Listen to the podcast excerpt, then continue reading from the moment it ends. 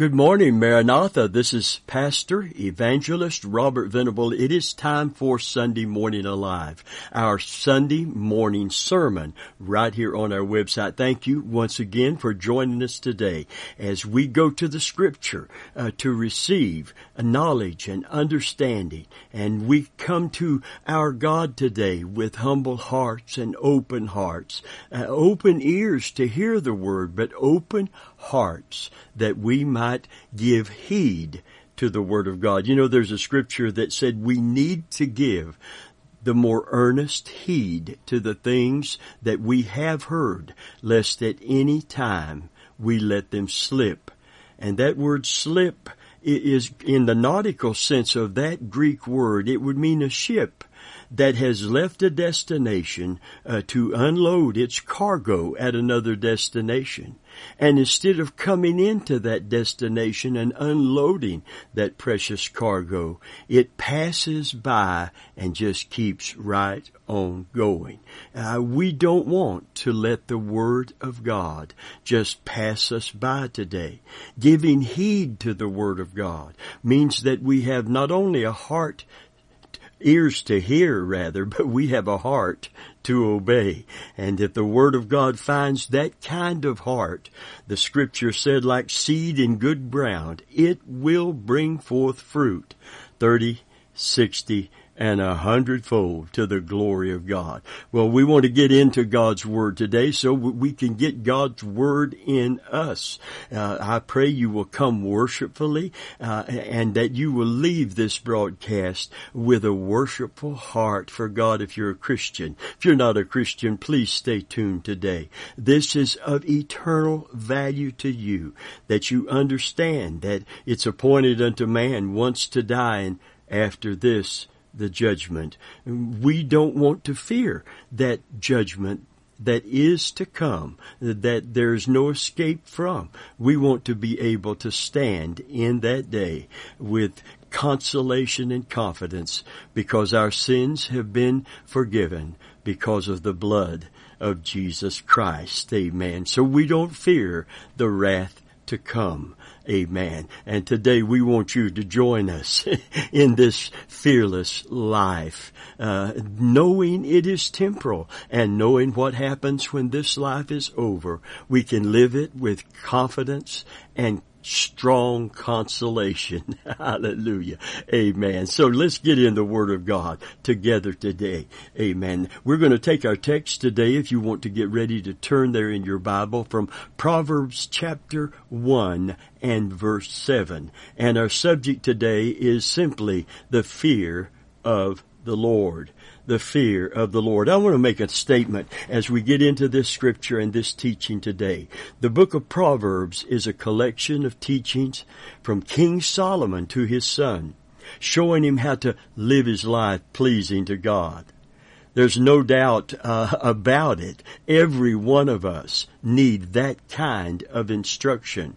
That's why we have the Scripture, isn't it? It says in the New Testament and the New Covenant, it says all Scripture is given by inspiration of God and is profitable for reproof, for rebuke, for correction, and for instruction in righteousness, that the man of God, woman of God, boy and girl of God might be furnished unto every good work. Praise God. So there's no doubt today in my heart that I need this kind of instruction of how to be truly right with God. Not just the salvation part of that is so the foundation for all the rest of it. We're made right with God through the precious blood of Jesus, pronounced right wise with Him. Amen. But that's the positional righteousness that we receive immediately when we're washed in the blood of Jesus. But there is a personal, practical righteousness that as we hear and heed the Word of God in our heart and in our life. Amen. So if there's a key verse that unlocks the power and purpose of Proverbs, it is this: And it really, I want to go back and I want to say more than that. I want to say more than that. Not only does it unlock the wisdom of Proverbs, the wisdom of all of the Scripture. And it would be this foundational truth that we're reading here in Proverbs 1 and verse 7 in just a moment. The fear of the Lord. Let's just read it. The fear of the Lord is the beginning of knowledge. But fools despise wisdom and instruction.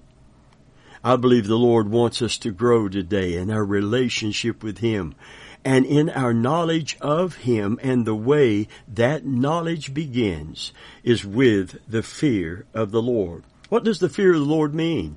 The word fear used by Solomon means to have a deep reverence and respect for the Lord. Some put it this way, a deep reverence with awe and affection. Literally, we're to be awed and humbled by His presence. I like what Oswald Chambers has said. He said the remarkable thing about fearing God is that when you fear God, you need fear nothing else. Whereas if you do not fear God, you fear everything else. You see, dear friend, the beginning of knowledge is the fear of the Lord. We will not gain any true knowledge of God or ultimate reality until we do. There are a great number of truly intelligent, in earthly terms, people today, and yet many of them reject God. At least they reject the God of the Bible. Smart they may be, but when it comes to eternal matters, as someone said, they are dumb as stumps. Their great learning in human endeavors has made them arrogant and unwilling to bend their knee before the one true and living God. The man who thinks he knows something most likely does not yet know what he really needs to know. Human learning manifests itself always in pride. Paul told us, under the inspiration of the Holy Spirit, that knowledge, without this fear of God, you see, and without this humility that it brings, knowledge puffs up. There's something that is dangerous in a very deadly way when we think we truly know something and we really don't yet know anything that we really need to know. For all their supposed knowledge, these scholars are facing a terrible and terrifying future. They'll continue in this age as sage and wise men and women, only to learn that it is the fool who says there is no God. They'll be praised as men of great insight, only to find that their genius has done nothing to save them from the wrath of God.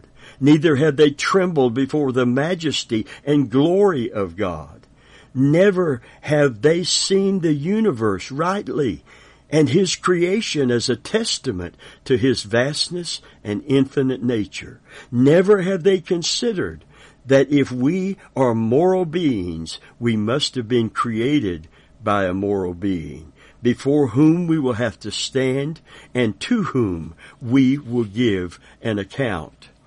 Listen, friend of mine, today the result of the absence of the fear of the Lord is taking its toll in our society, just like it did in the Old Covenant in Jerusalem when they turned away from God and their leaders failed to teach them the fear of the Lord. They lost that deep reverence for God and respect for God and His Word, and their teachers failed to teach them. Look at the result of it in Zephaniah. I'm going to read it from the Amplified. What happens when the fear of the Lord is lost?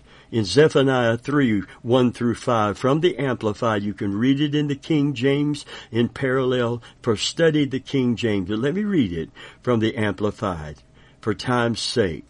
It says, "Woe to her that is rebellious and polluted." See if that fits our modern culture today. Woe to her that is rebellious and polluted, the oppressing city, which literally was directed to Jerusalem in that day. She did not listen to and heed the voice of God. She accepted no correction or instruction. She trusted not in the Lord, nor leaned on or was confident in Him, but was confident in her own wealth. She drew not near to her God, but to the god of Baal or Molech. Pagan god, you see. Her officials in the midst of her are roaring lions. Her judges are evening wolves. They gnaw not the bones on the morrow, for nothing is left by morning. They are quick to consume. They're ever getting, but never, ever, ever having enough. Listen, here's the reason. Her prophets are light, lacking truth and gravity and steadiness, and men of treachery. Her priests have profaned the sanctuary. What profaned the sanctuary? Even in the New Covenant, when Jesus walked into the temple and he saw the money changers, and he braided a whip and he turned over the money tables and he ran them out. And he said, "My house shall be called a house of prayer, but you have made it a den of thieves." Listen. Men of treachery, her priests have profaned the sanctuary, defrauding God and man by pretending their own word is God's word. They have done violence to the law. But the verse 5 says, "But the Lord in the midst of her is uncompromisingly righteous. He will not do iniquity. Every morning he brings his justice to light. He fails not, but the unjust person knoweth no shame." What a shame it is. What a shame it is when we see what we're seeing today in our culture and in the Christian community in many places. And I'm so sorry. I say that with a broken heart, not just an accusing spirit. Do you hear me today? This is the truth today. One translation says, "But evil men and women, without conscience and without shame, persist in evil." That's what the King James is talking about when it says, "But the unjust knoweth no shame." The unjust knoweth no shame. Let me read this in the New Covenant and see how, when the fear of the Lord is lost, and when we fail to teach and preach the judgment to come, and the accountability that even as believers that we have here and now unto the Lord. Listen, and the message of the wrath of God. Where is that message? The wrath of God is represented in its fullness in the great tribulation period. We talk about the soon coming of Jesus. Well, if Jesus is coming soon, right on the heels of his coming is the time of Jacob's trouble. The great tribulation, such a time as there never was on this planet, and such a time as there never will be again. The day of the Lord, the scripture says, hasteneth greatly, and it burneth like an oven. Who teaches that? Who preaches that? Thank God there are some that are standing and calling for a reverence for God, a fear of God that produces a respect for Him, a desire to serve Him because we love Him, but also a need to serve Him because we're going to account to Him. Listen to Romans chapter 1 and verse 18 and see what happens when the fear of the Lord is absent. It said, "For the wrath of God is revealed from heaven against all ungodliness and unrighteousness of men, who hold the truth in unrighteousness, because that which may be known of God is manifest in them, for God has showed it unto them. For the invisible, things of him from the creation of the world are clearly seen, being understood by the things that are made, even his eternal power and Godhead, so they are without excuse.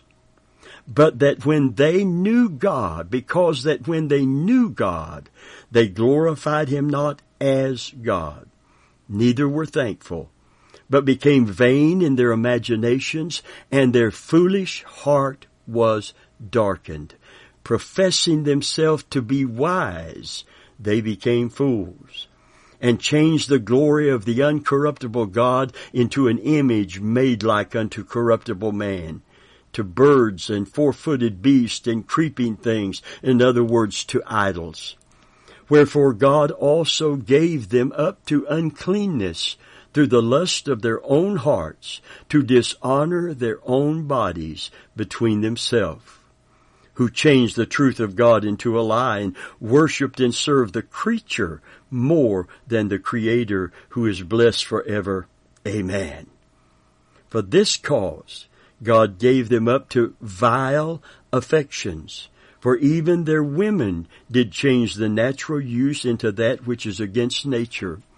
And likewise also the men, leaving the natural use of the woman, burned in their lust one to another. This is not normal, natural attractiveness or sexual desire. This is a insatiable appetite.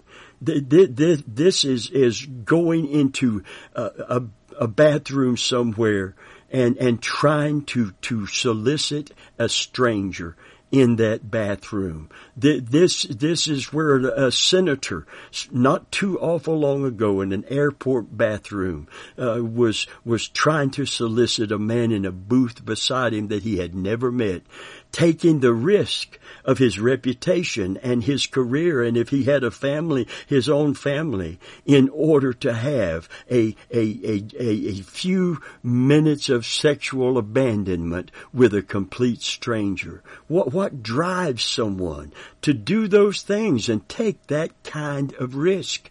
Because this is an insatiable. See, no, sin never truly satisfies. I'm going to say that loud and clear today. Sin never delivers what it promises. That's why in the early 60s there's a song that says, "I can't get no satisfaction," from a band that was known for partying, sex, drugs, and rock and roll.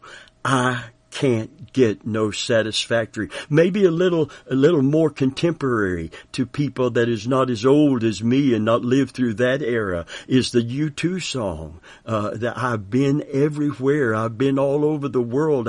I've tried many different things, but I still haven't found what I'm looking for. I still haven't found what I'm looking for. Listen, and likewise the men in verse 27, leaving the natural use of the woman, burned in their lust one toward another, men with men, working that which is unseemly, receiving in themselves the recompense of their error, which was meet or requisite. And even as they did not like to retain God in their knowledge, God gave them over to a reprobate mind, to do those things which are not convenient, being filled with all unrighteousness, fornication, wickedness, covetousness, maliciousness, full of envy, murder, debate, deceit, magnanimity, whisperers, backbiters, haters of God, despiteful, proud, boasters, inventors of evil things, disobedient to parents, without understanding, covenant breakers, without natural affection, implacable, unmerciful, who, knowing the judgment of God, that they which commit such things are worthy of death, not only do the same, but have pleasure in them that do them. Oh, friend of mine, this is a serious indictment, and it is also against a culture that is moving so far away from the light by rejecting the light and the knowledge and the truth brought to them, that they keep going deeper and deeper into the darkness. Today we're seeing that manifest in our culture. We saw it manifest in the culture of Israel. And part of it is because the leaders who are supposed to be standing and declaring God's righteousness and God's truth, they themselves are falling away from that truth. Dear friend of mine, today we need men and women of God that will stand for God's truth, that will preach and teach unashamedly and unreservedly the word of the living God. No, it is not what is trending today. You need not follow what is trending. We must follow what is true.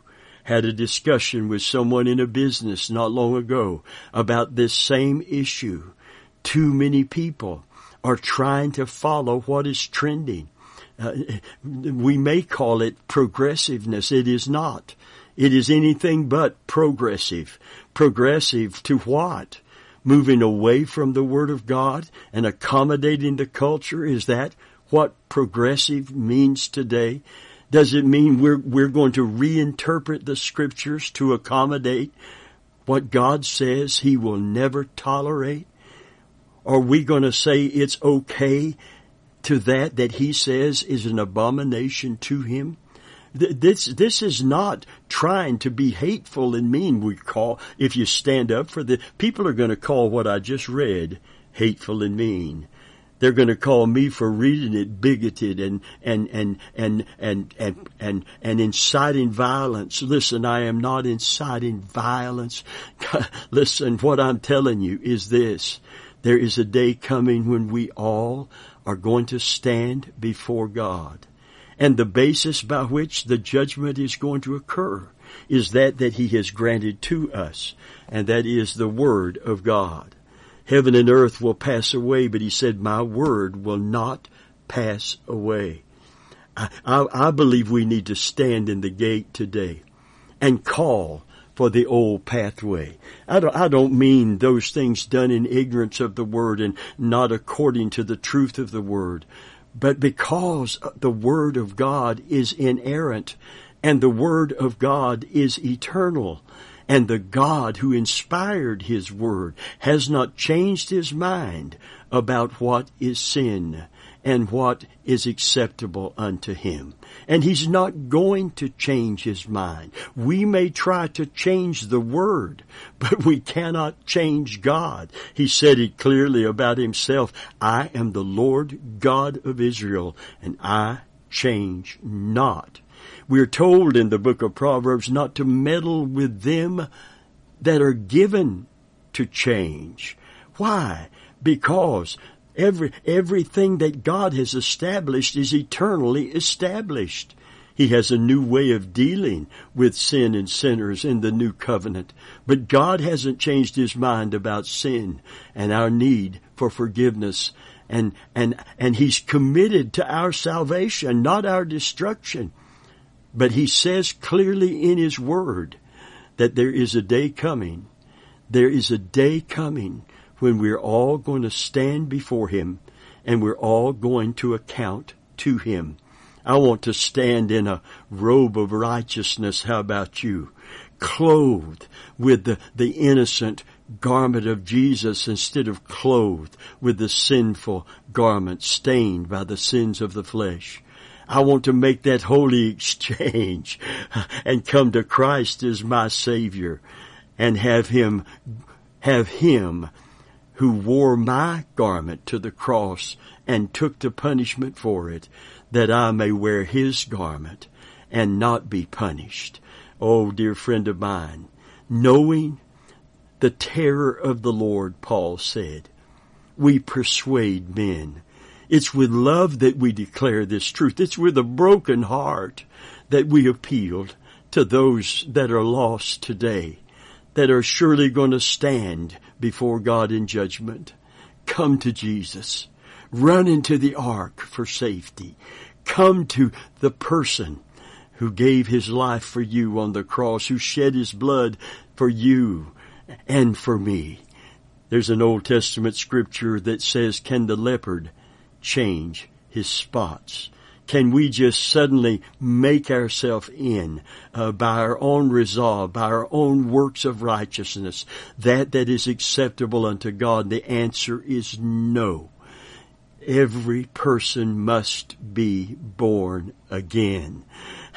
When you're born again, you're not born with spots. Hallelujah. His seed then remains in us that we sin not. It doesn't mean that we are sinlessly perfect or we can't sin, but there's a new bent within us toward righteousness, whereas before we were born again, everything in us would pull us towards sin and Satan.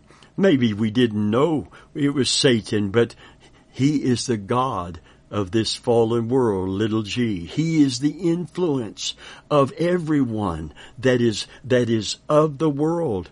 The Bible said, in the midst of a wicked and perverse generation, we are to shine as lights in the world. Praise God. Oh, dear friend of mine, I want today to be right with God. I want everyone who is bound by any kind of sin, held in those chains of darkness, to know that Jesus Christ can and will change you. Hallelujah. Know that if He's speaking to your heart and drawing you right now, hallelujah, that you can come to Him. He's not condemning you in this moment.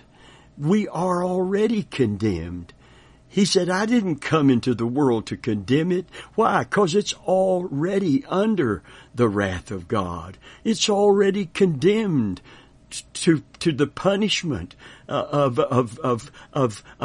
being judged of God, of being separated from God and punished eternally. We were under not just that threat, but that fact.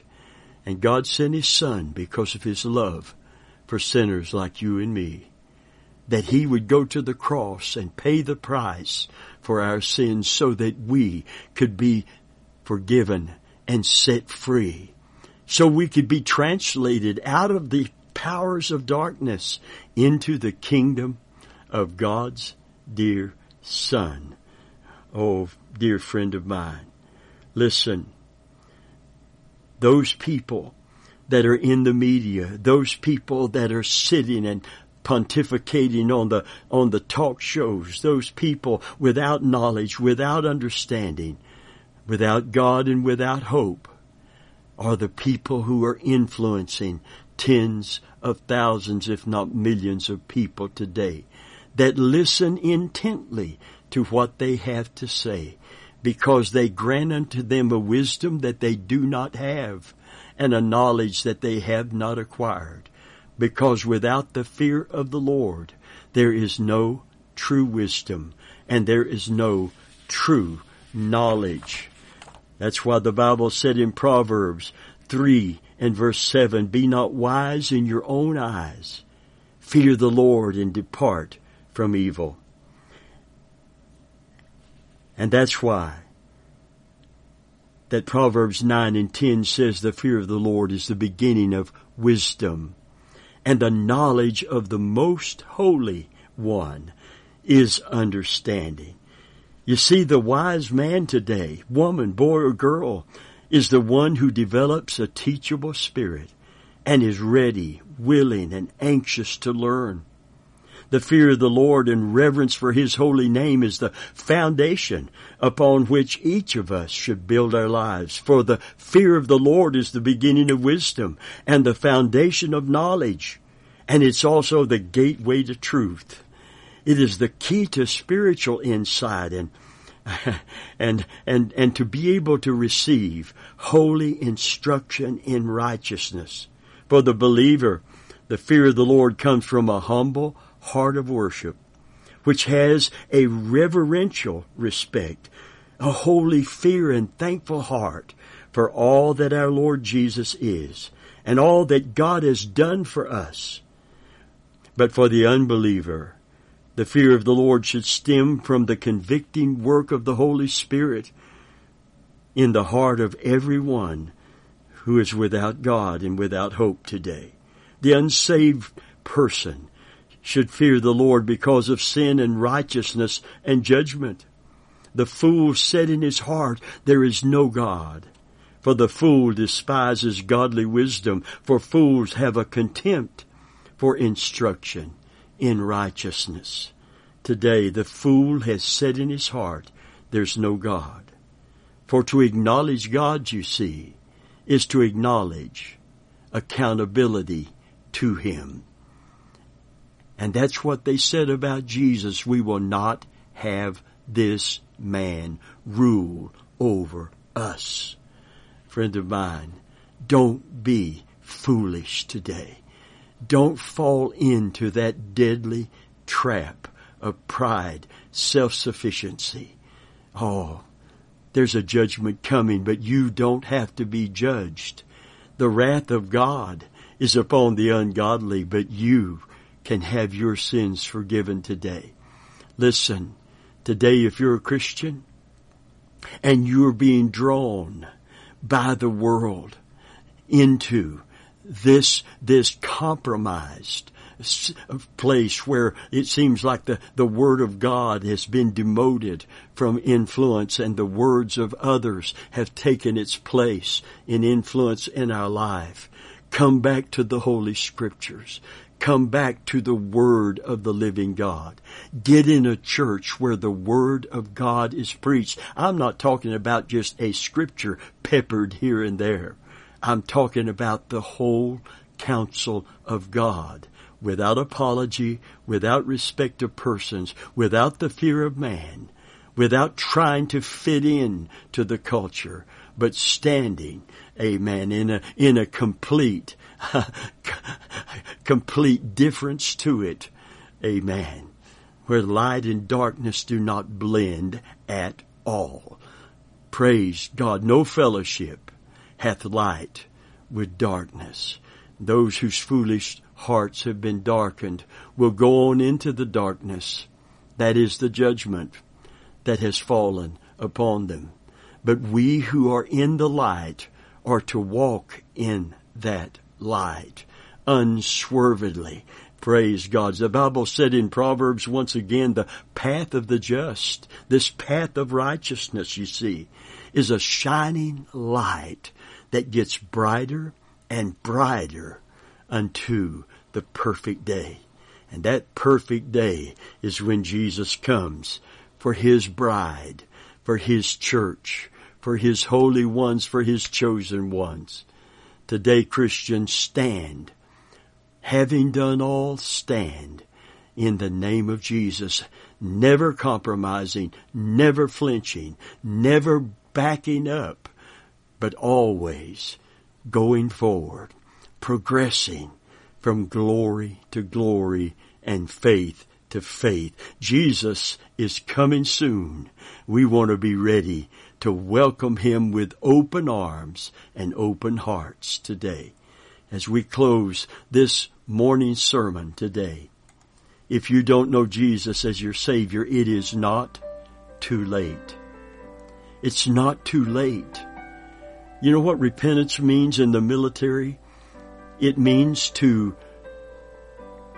clap your heels together if you were a military man and make 180-degree turn. If you turn away from the darkness right now because God is drawing you and you turn toward the Lord, you won't have to break the chains that are holding you to that darkness. God will break them. The Holy Spirit will break them. They will literally fall off of you, melt off of you.